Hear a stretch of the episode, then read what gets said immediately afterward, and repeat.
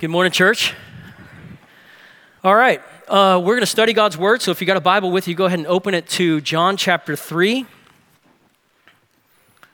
John chapter 3, if you're a guest with us, welcome. We're so glad that you're here. You came at a great time because we're transitioning into a new series called Connect with God. And we're talking in this series about kind of the basics of how we cultivate a relationship with God, sort of free throws and layups. What are the fundamentals that enable us to develop and deepen our walk with the Lord? And so it's a unique series in that the messages in this series are informed or organized topically. So we're asking questions like, how do I connect with God in Scripture? That's where we'll be next week. And then the week after, how do I connect with God in prayer? And how can I have assurance of my faith? And how can I discern God's will? So we're asking these really big, really everyday types of questions about how our faith plays out in our lives.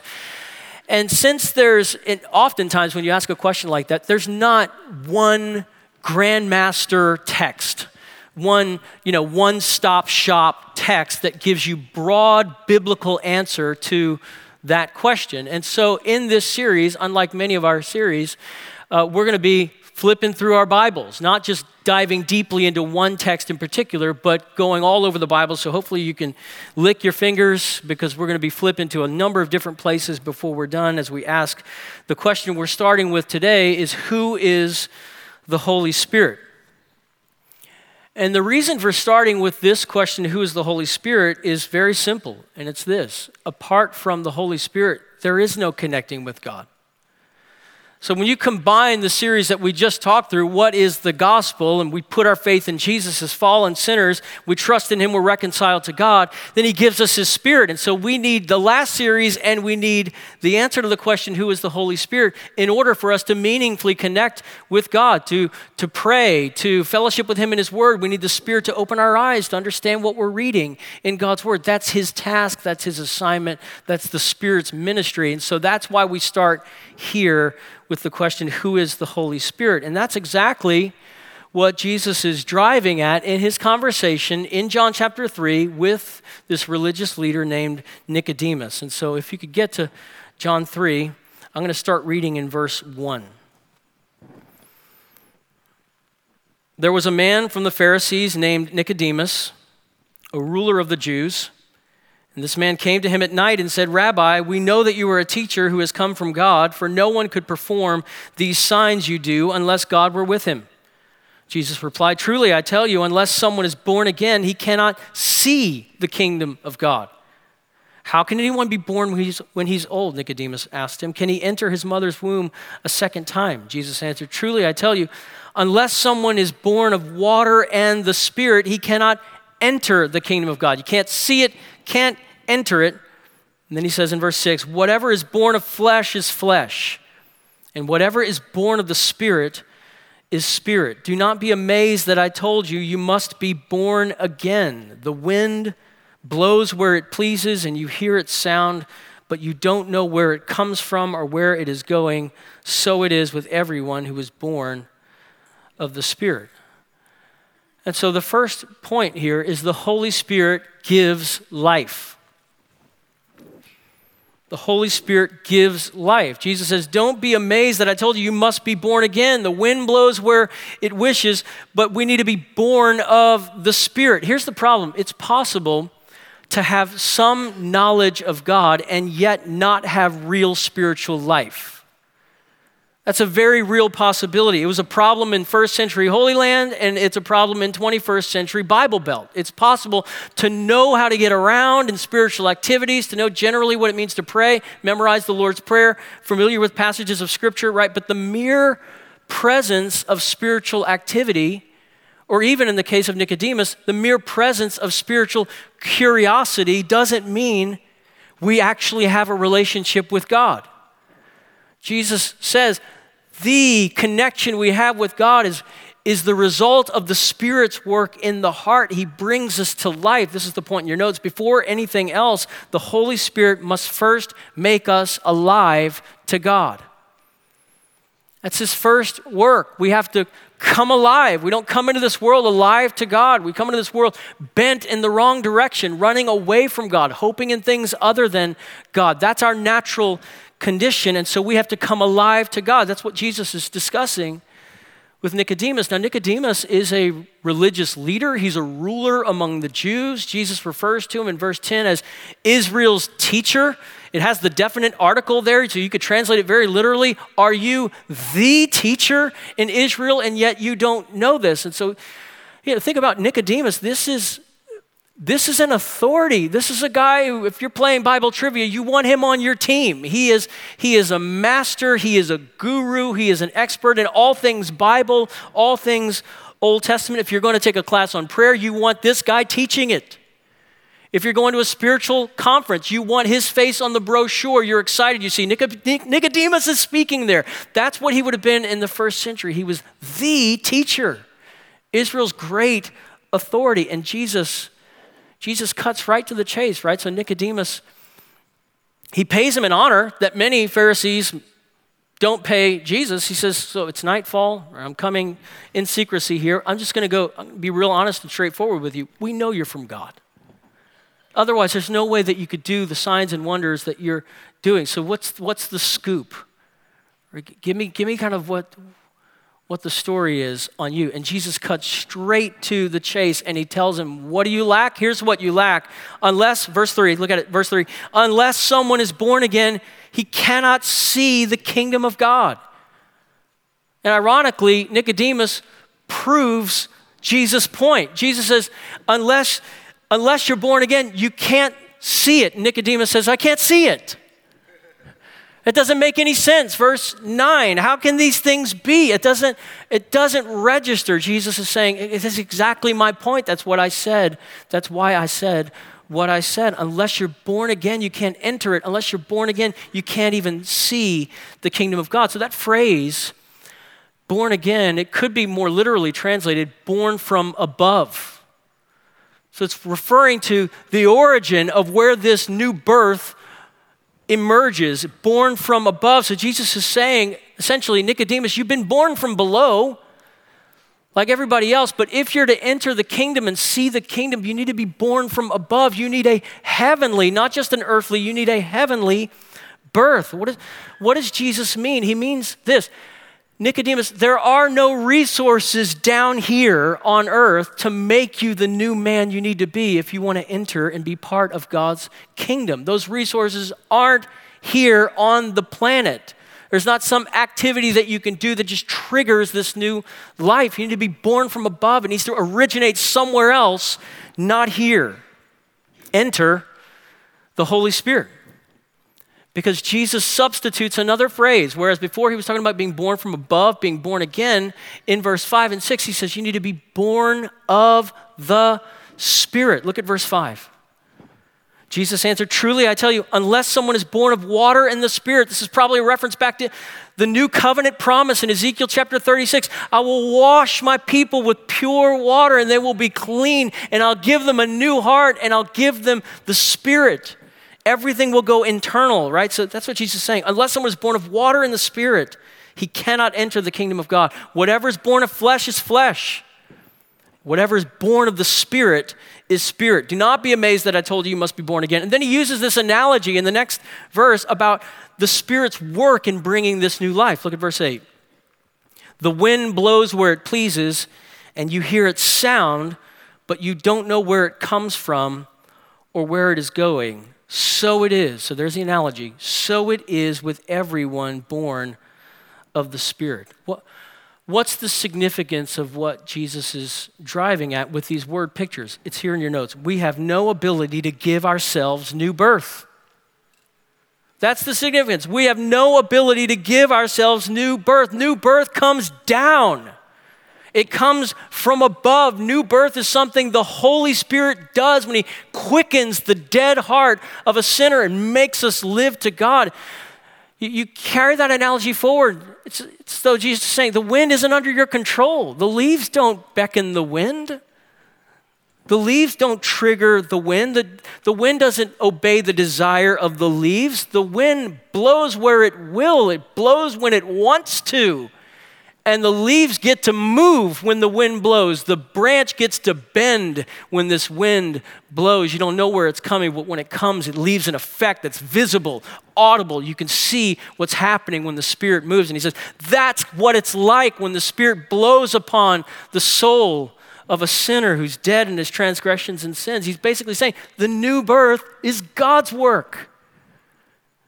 That's why we can't boast in our salvation. We only boast in Him. It's His work. He's the author and the finisher of our faith. That's the same idea that's being driven at in 1 Peter chapter 1, for example, when it says, you have been born again, passive. Not you birthed yourself again. You have been born again, not of perishable seed, but of imperishable through the living, the quickening, the living and abiding Word of God. So you see that dynamic duo that's often running together in Scripture is the Spirit and the Word, proclamation of the truth and the movement of the Holy Spirit on the heart. James says the same thing in James chapter 1, verse 18. Of His own will He brought us forth through the word of truth. He did it. He brought us from death to life. Christian, you are not spiritually self-generated. You didn't create your own spiritual life any more than you created your own physical life. Of His own will, He brought us forth by the word of truth. Perhaps you're familiar with the story of Jesus in the raising of Lazarus from the dead. If there is a parable that tells the story of your salvation, it's the parable of Lazarus being raised from the dead. That's essentially your story. In the drama of salvation, you get to be Lazarus. You get to lay there in the tomb and not move and not breathe and keep not moving and keep not breathing and keep being dead in your transgressions and sins, and the Holy Spirit gets to make you live powerfully. He enables you by His power to hear Christ calling your name from outside the tomb, and then you walk out into the light and you believe and your debts are canceled and everything's right between you and God because Jesus died in your place and you have His righteous record that's credited to your account, and so you're set for life and you're set for all eternity. And the Spirit's the one who begins that by opening our eyes, opening our ears to see Jesus is glorious. You see that for the first time, and it's the Spirit's work that does that. We could borrow from Charles Wesley, who wrote the great hymn, And Can It Be? In one of the verses, he's talking about this dynamic of what God does to the soul, to the heart, and he's using these metaphors. He says, long my imprisoned spirit lay, fast bound in sin and nature's night. Thine eye diffused a quickening ray. I woke, the dungeon flame with light. My chains fell off. My heart was free. I rose, went forth, and followed thee. If you're a Christian, that's your story. You were in chains. You were dead in sin. Light broke in. Your eyes were open to see. Chains fell off. You didn't break them. They broke. They fell from you. Power of regeneration. It's a glorious, glorious truth. So how do we know we've been born again? How do we know we have this new life that the Spirit comes to give? How do we hear the wind rustling through the leaves? What's that first sign? To put it very simply, how do you know? You want Jesus, whereas you didn't before. Suddenly you want Christ. That's that initial sound of the wind blowing through the leaves. You want Christ. You flip over a few more pages to John chapter 14. So the Holy Spirit gives life, and then point number 2, the Holy Spirit is a constant companion. Holy Spirit is a constant companion. John chapter 14, beginning in verse 15.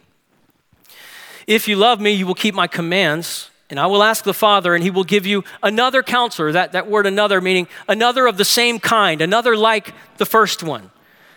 And this counselor will be with you forever. He is the Spirit of truth. The world is unable to receive Him because it doesn't see Him or know Him. But you do know Him because He remains with you and will be in you. I will not leave you as orphans. What a sweet promise. I'm coming to you. Skip down to verse 22. Judas, not Iscariot, said to him, Lord, how is it you're going to reveal yourself to us and not to the world? Jesus answered, if anyone loves me, he will keep my word. My Father will love him. What a promise this is. And we will come to him and make our home with him. The one who doesn't love me will not keep my words. The word that you hear is not mine, but it is from the Father who sent me. I have spoken these things to you while I remain with you, but the Counselor, the Holy Spirit, whom the Father will send in my name, will teach you all things and remind you of everything I have told you. So what's going on here in this context? Jesus has been their constant companion, their closest friend to his disciples, and Jesus is leaving. He's telling them that he's going to suffer, he's going to die, he's going to ascend, he's going to go away and prepare a place for them, but essentially he's going to be gone. That's why John 14 through 17 is frequently called the farewell discourse. He's setting them up for his departure, but he says that the Father's going to send another counselor. And that's the word paraclete. So it means an alongsider, someone who will come alongside, who will be just like me. He'll be a companion. He'll be a counselor. He'll be a comforter. He'll come alongside you, sent by the Father. Imagine the pain of that moment where they're coming to grips with the fact that Jesus is going to be gone. Imagine what they would miss the most. You just think about that, right? Everywhere Jesus traveled, the word on the street was the same. The word on the street was, no one taught like this man. That's what they said from the moment they first heard him. He was 12 years old. They said, have you heard this kid? Has anyone spoken like him? He has authority. When he speaks, he's 12 years old, but he doesn't sound like the scribes and the religious leaders and the Pharisees. You want to listen to everything he's saying. It's like wisdom's pouring off his tongue. You want to lean in and listen to what he's saying. A woman meets him at the well, this Jesus at the well in John chapter 4, and minutes later she's running through town saying, you have to meet this man I just spoke to. You won't believe what he told me. Just absolutely contagious. The things that he said, his words they said are spirit and life. He taught them all along the way. This was such a special relationship he had with his disciples. So he taught publicly to the crowds, but then he gave special, intimate counsel, understanding, backstory to his disciples. And he taught them along the way. He plucked grain and taught them about the Sabbath, right? He washed their feet in John chapter 13. And while he's washing, he's talking, he's teaching all along the way. He hears them arguing about who's the greatest. He's teaching them all along the way through in the context of friendship and companionship. And he's teaching them, no one spoke like Jesus spoke. And now he's leaving. And so Jesus says, let me just let you know, the next one who's coming, he's going to teach you all things. He's going to be the consummate teacher. It's going to be better that I go. He's going to teach you all things. And he's going to remind you of everything I ever told you. Verse 26. He will teach you all things and remind you of everything I have told you. Think about the significance of that. Because the Holy Spirit taught those apostles all things and reminded them of everything Jesus taught them, we have the New Testament. He reminded the apostles of everything Jesus told them. He taught them all things. And so we have these authoritative words because the Holy Spirit was directing, superintending the work of the apostles to give us the divinely inspired pages that are in front of us. That's how the Holy Spirit, by the way, teaches you and me today. He opens our eyes. He points us to Christ. He reminds us of everything that Christ taught. He opens our minds to understand the scriptures. That's how he works in our lives. He's our teacher. This is in your notes. He's our teacher and our counselor. You take time to study the role of the Holy Spirit in the life and ministry of Jesus. You talk about a fascinating study to see the way Jesus experienced, leaned on, and had the Holy Spirit as his constant companion. You know, we sing the song, What a Friend We Have in Jesus. It's so true, right? What a friend we have in Jesus. That's so true. Have you ever thought about this? What a friend Jesus had in the Holy Spirit.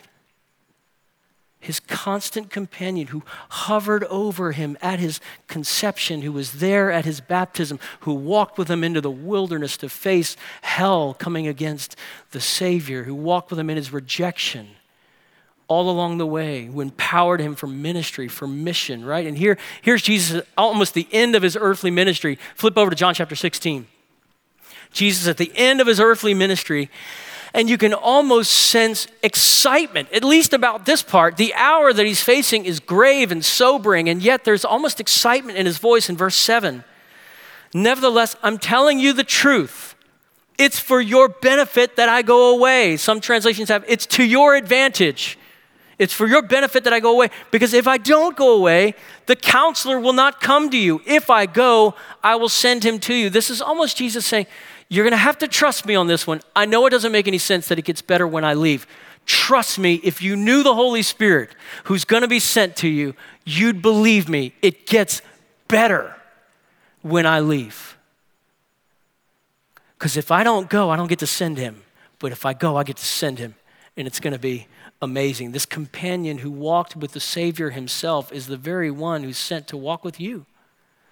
How often we underestimate that reality.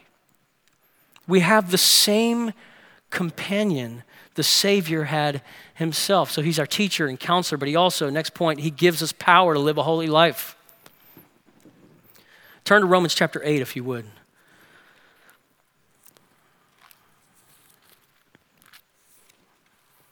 Romans 8, he gives us power to live a holy life. So the Apostle Paul in Romans 8, among other things, is talking about life in the Spirit. He's talking about what that means for the believer. This is the chapter, we heard it a moment ago, where Paul says, the same Spirit that raised Christ from the dead dwells in you believers, and dwells in believers in such a way that there is new power.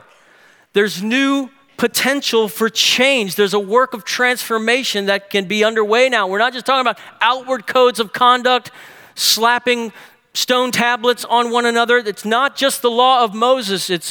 It's new covenant. We're talking about change that's operating from the inside out. It's totally new. Verse 8, look at verse 8, chapter 8, verse 8. Those who are in the flesh cannot please God. Your heart was bent in the wrong direction. Notice though, you, however, are not in the flesh, but in the Spirit, if indeed the Spirit of God lives in you. In other words, if you've put your trust in Christ, you do have the Spirit. You're not locked in the flesh anymore. You have the Spirit. The Spirit of God lives in you. In other words, the Spirit comes with an agenda. The Holy Spirit is here to make us holy. The Spirit of Christ is here to make us like Christ. It's what he does. It's part of his name. He's making us different. I love verse 12. Look at verse 12. You are not obligated to the flesh to live according to the flesh. That should be such a faith booster for us as Christians. In other words, it doesn't have to look the way it did before. You're God's now. You're a son in the royal house. You're not a slave in Satan's sweatshop. He can't jerk your chain the way he could before the lights came on, before you came alive to God. Everything can change. There's a new power operative in the soul working in you now, Philippians 2, 12 and 13. Working in us both to will and to do for his good pleasure. Paul is saying, when you were in the flesh, you were completely incapable of pleasing God, but you're no longer in the flesh. You're in the Spirit. It's like he's trying to say, you couldn't move a muscle to please God before, but try it now. Try it now. See if anything feels different. You have the Holy Spirit. So the Holy Spirit's our teacher and a counselor. He gives us power to live a holy life. Next, he helps us in trials. Stay there in Romans chapter 8. He helps us in trials. This has got to be one of the sweetest passages in all of Scripture for weary believers. Look at verse 18. For I consider that the sufferings of this present time are not worth comparing with the glory that is going to be revealed to us. For the creation eagerly awaits with anticipation for God's sons to be revealed. For the creation was subjected to futility, not willingly, but because of him who subjected it, in the hope that the creation itself will also be set free from the bondage to decay into the glorious freedom of God's children. For we know that the whole creation has been groaning together with labor pains until now. Not only that, we ourselves who have the Spirit as the first fruits, we also groan within ourselves, eagerly waiting for adoption, the redemption of our bodies. Now in this hope we were saved. But hope that is seen is not hope, because who hopes for what he sees? Now, if we hope for what we do not see, we eagerly wait for it with patience. In the same way, here's an application point he's saying, the Spirit also helps us in our weakness, because we do not know what to pray for as we should, but the Spirit himself intercedes for us with unspoken groanings. How great are those words? The Spirit also helps. There's a big difference between talk and help, isn't there? The Spirit also helps, right? This isn't merely instruction lobbed over the banister of heaven into the life of the believer.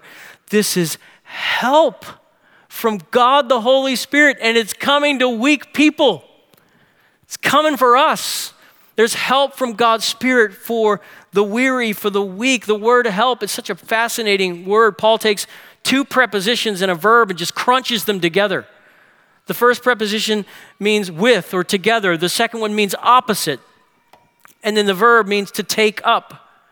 And so he's just crushing these terms together to give you this idea of help. If you've ever moved something that's way too heavy with the help of another person who was stronger than you were, and they take the heavy end, that's sort of the picture that Paul is going after with this word help in Romans chapter 8. There's something too heavy for the Christian in Romans 8, and here comes the help. He also helps us. He throws his shoulder under our burden. He helps. You know, here's the thing. You back up, you read Romans 8. It can sound like such a sweet verse about, groanings and the Holy Spirit intercedes for us. From the inside, maybe you've experienced this before. From the inside, praying with groanings in this way, in a Romans 8 type of prayer, feels terrible. You ever pray and you can hardly form an articulate sentence? You don't even know what to ask for. You are so upside down. You are completely toppling. You can't form the next sentence. And maybe you're even thinking in that moment, if you're experiencing that Romans 8 type of moment, you're thinking, I don't know that this even counts for praying. Frankly, it's just crying in God's direction. That's what I'm doing.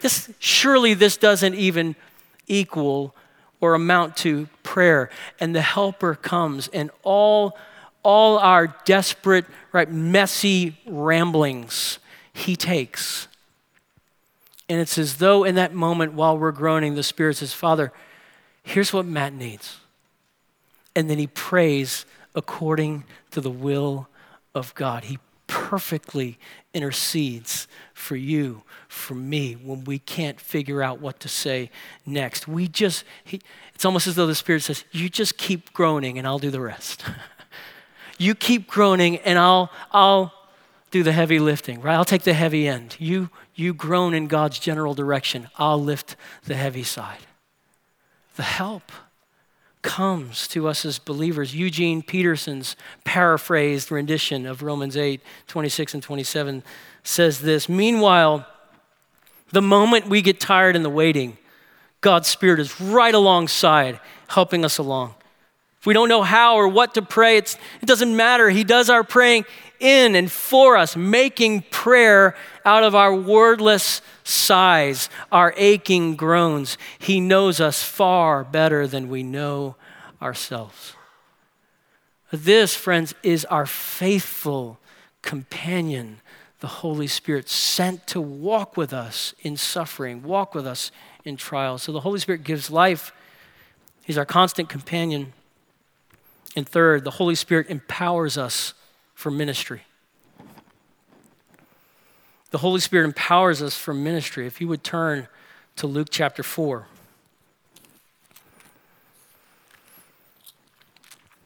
Luke's Gospel, chapter 4. So Jesus comes on the scene full of the Holy Spirit. The prophets centuries earlier said, when this Messiah comes, you'll recognize him because the Spirit will rest upon him, the Spirit of counsel and understanding, the Spirit of might, the Spirit of knowledge and the fear of the Lord. Look for that one. When he comes, you'll be clothed with the Holy Spirit. And so Jesus, this is his very first message, his very first sermon. And look what happens in verse 17, Luke chapter 4, verse 17. The scroll of the prophet Isaiah was given to him. Unrolling the scroll, he found the place where it was written. And then he reads this portion from Isaiah's prophecy hundreds of years earlier. The Spirit of the Lord is on me because he has anointed me to preach good news to the poor.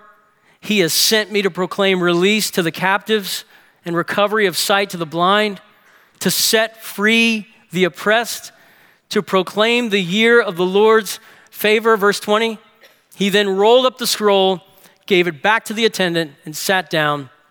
And the eyes of everyone in the synagogue were fixed on him. And he began by saying to them, today, as you listen, this scripture has been fulfilled. In other words, I'm here to do all of that and to do it in the power of the Spirit. He was the foretold, long-promised, Spirit-anointed Messiah. And he's saying, I'm here to do this. That text is Jesus essentially picking a fight. He's announcing in advance all the enemy territory he's about to plunder. Essentially, that's what he's doing, right? In a sense, he's saying to Satan, eyes and ears that you've closed, I'm going to start opening. Starting today, I'm going to start opening eyes you've kept shut, ears you've kept shut. I'm going to break people out of prisons you've held them in for way too long. That starts today because the Spirit is on me to do that. The Spirit empowers the Savior himself to advance the mission. Everything Jesus needed to accomplish his task, he had because he was full of the Spirit. That's what that first sermon means. You think about that for us. Apart from the Holy Spirit, there will be no success in gospel mission. There will be no success in gospel ministry apart from the Holy Spirit. We rely on ourselves, we get nothing. That which is born of the flesh is flesh. That's all you get. That which is born of the Spirit is Spirit. He can do the intangibles. He can do the stuff on the inside of the heart and the life. You talk about a cool Bible study exercise. Go read through your Bible. Maybe just start in Luke's Gospel. Keep reading through Acts and just keep going. And look at the verbs and the nouns that hang out with the phrase filled with the Holy Spirit.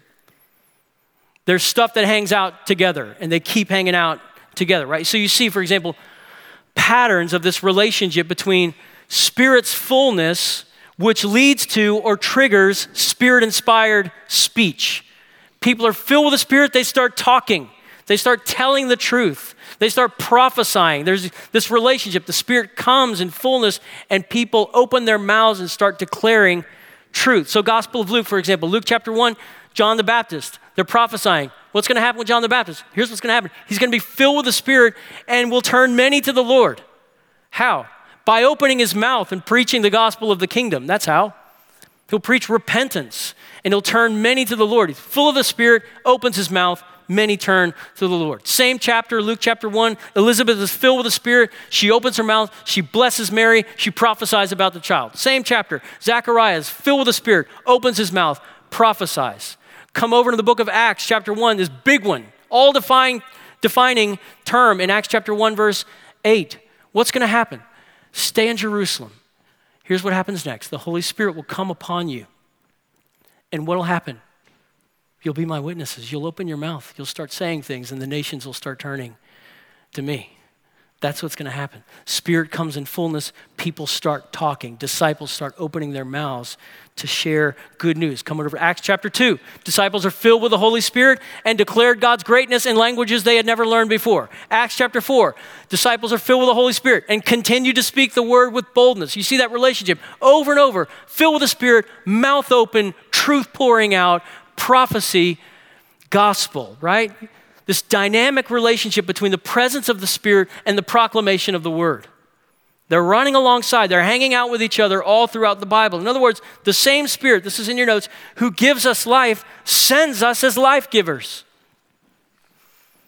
The same Spirit who gives us life sends us as life givers. You back up one more time. You see that phrase, full of the Holy Spirit, and it brings all kind of other things with it too. Acts chapter 6, you see men who are full of the Spirit and wisdom. So those two run together. Fullness of the Spirit runs with wisdom. Acts chapter 11, Barnabas is full of the Holy Spirit and faith. Keep reading. Acts chapter 13, the disciples are full of the Holy Spirit and joy. So there are these attitudes of the heart, these instincts of the heart, this outgoing faith, upward faith, joy in Christ. This is produced by the Spirit. You keep reading in the book of Ephesians chapter 5, the church there's full of the Holy Spirit, overflowing with the Holy Spirit. And what happens next? They open their mouths. They start singing to each other, singing psalms and hymns and spiritual songs, giving thanks to the Father, open mouths, praise toward God, submitting to one another out of reverence for Christ. All kinds of freaky, awesome things happen when the Spirit comes upon his people in power. So full of the Holy Spirit, what does that look like for us as believers? What does it look like for us as a local church? Full of the Holy Spirit, we're called to be Christ-exalting, gospel-telling, grace-displaying, humbly submitting, wisdom-saturated, joy-radiating disciples of Jesus Christ. He fills us, our mouths open, and out comes praise toward God, encouragement toward others, a message of salvation for the world. It's the instinct of the heart that's full of God's Spirit. So what do we do? So Brook Hills, a few takeaways for us to think about before we go. 4 things. Number 1, believe the gospel. Believe the gospel. The Spirit's first work is to open our eyes to see Jesus and to run to him. That's his first work. We can't run around Jesus and get to the Holy Spirit. You know, if the Holy Spirit sounds like the fun one in the Trinity, you know, like he's spiritual and like all kinds of weird and cool things happen. Jesus is more angular. You know, I'm the way, the truth, and the life. Maybe you're not into that. There's no running around Jesus to get to the Holy Spirit. Everything hinges on what we do with Jesus. That's where it all starts. That's why he said, I'm the door. You want to get to God, you come through me. It's the only way to get to God. All the promises of God are wrapped up in Christ. They're all opened when we are in Christ. Unity in Christ. And so you put your faith in Jesus and all the boxes start opening. And one of those boxes is the indwelling presence of the Holy Spirit. It's wrapped up in Jesus. We believe in Christ. And so if you've never believed in Jesus, if you've never believed the gospel, that's where we start. Let's start right there. Turn from whatever it is you're hoping in right now, whatever it is you've been running after, and put your trust in Jesus.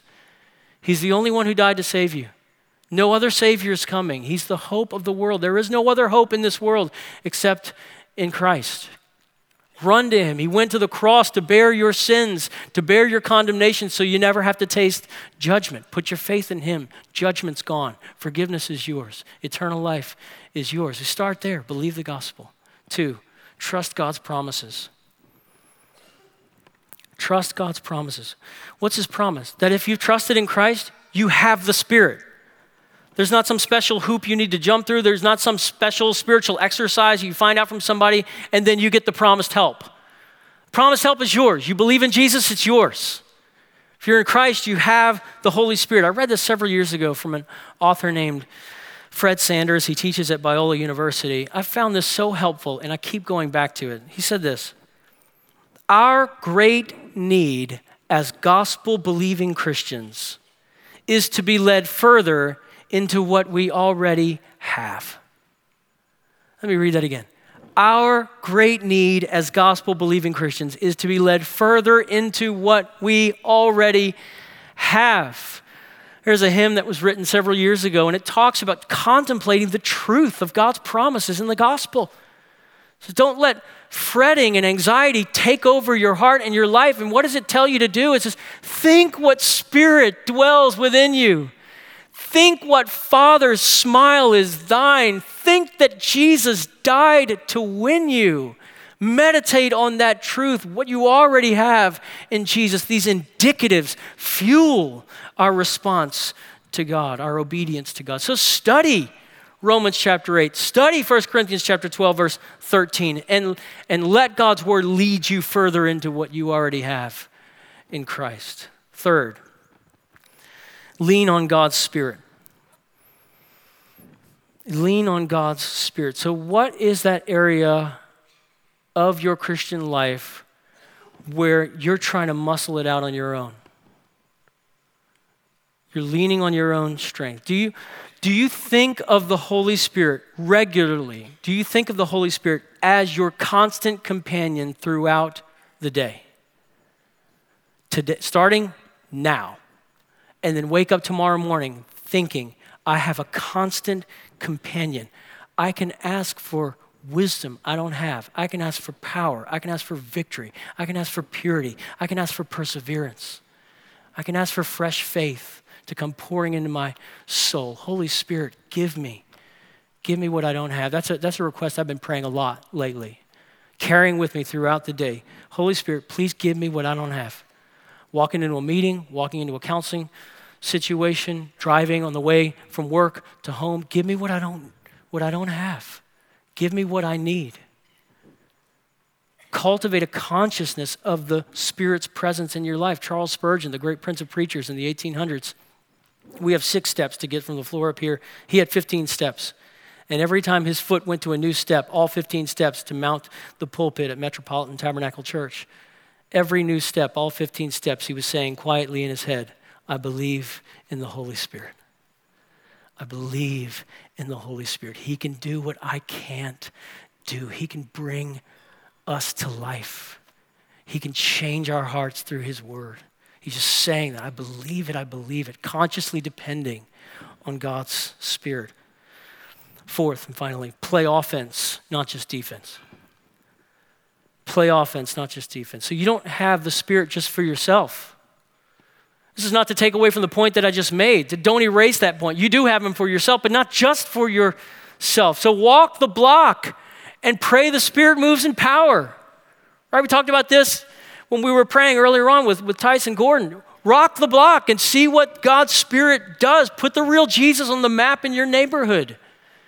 Try some new venture of faith, some new risk of faith. Start a conversation about Jesus this week. Start a Bible study at the office. Do something new. Ask for accountability in that area that you've been hiding, you've been afraid to confess, right? Strike up a conversation. Own up to the wrong you've brought or contributed to an unreconciled relationship. Do something. Sign up for a short-term trip. Take the gospel somewhere else in the world. Try something you can't do in your own strength.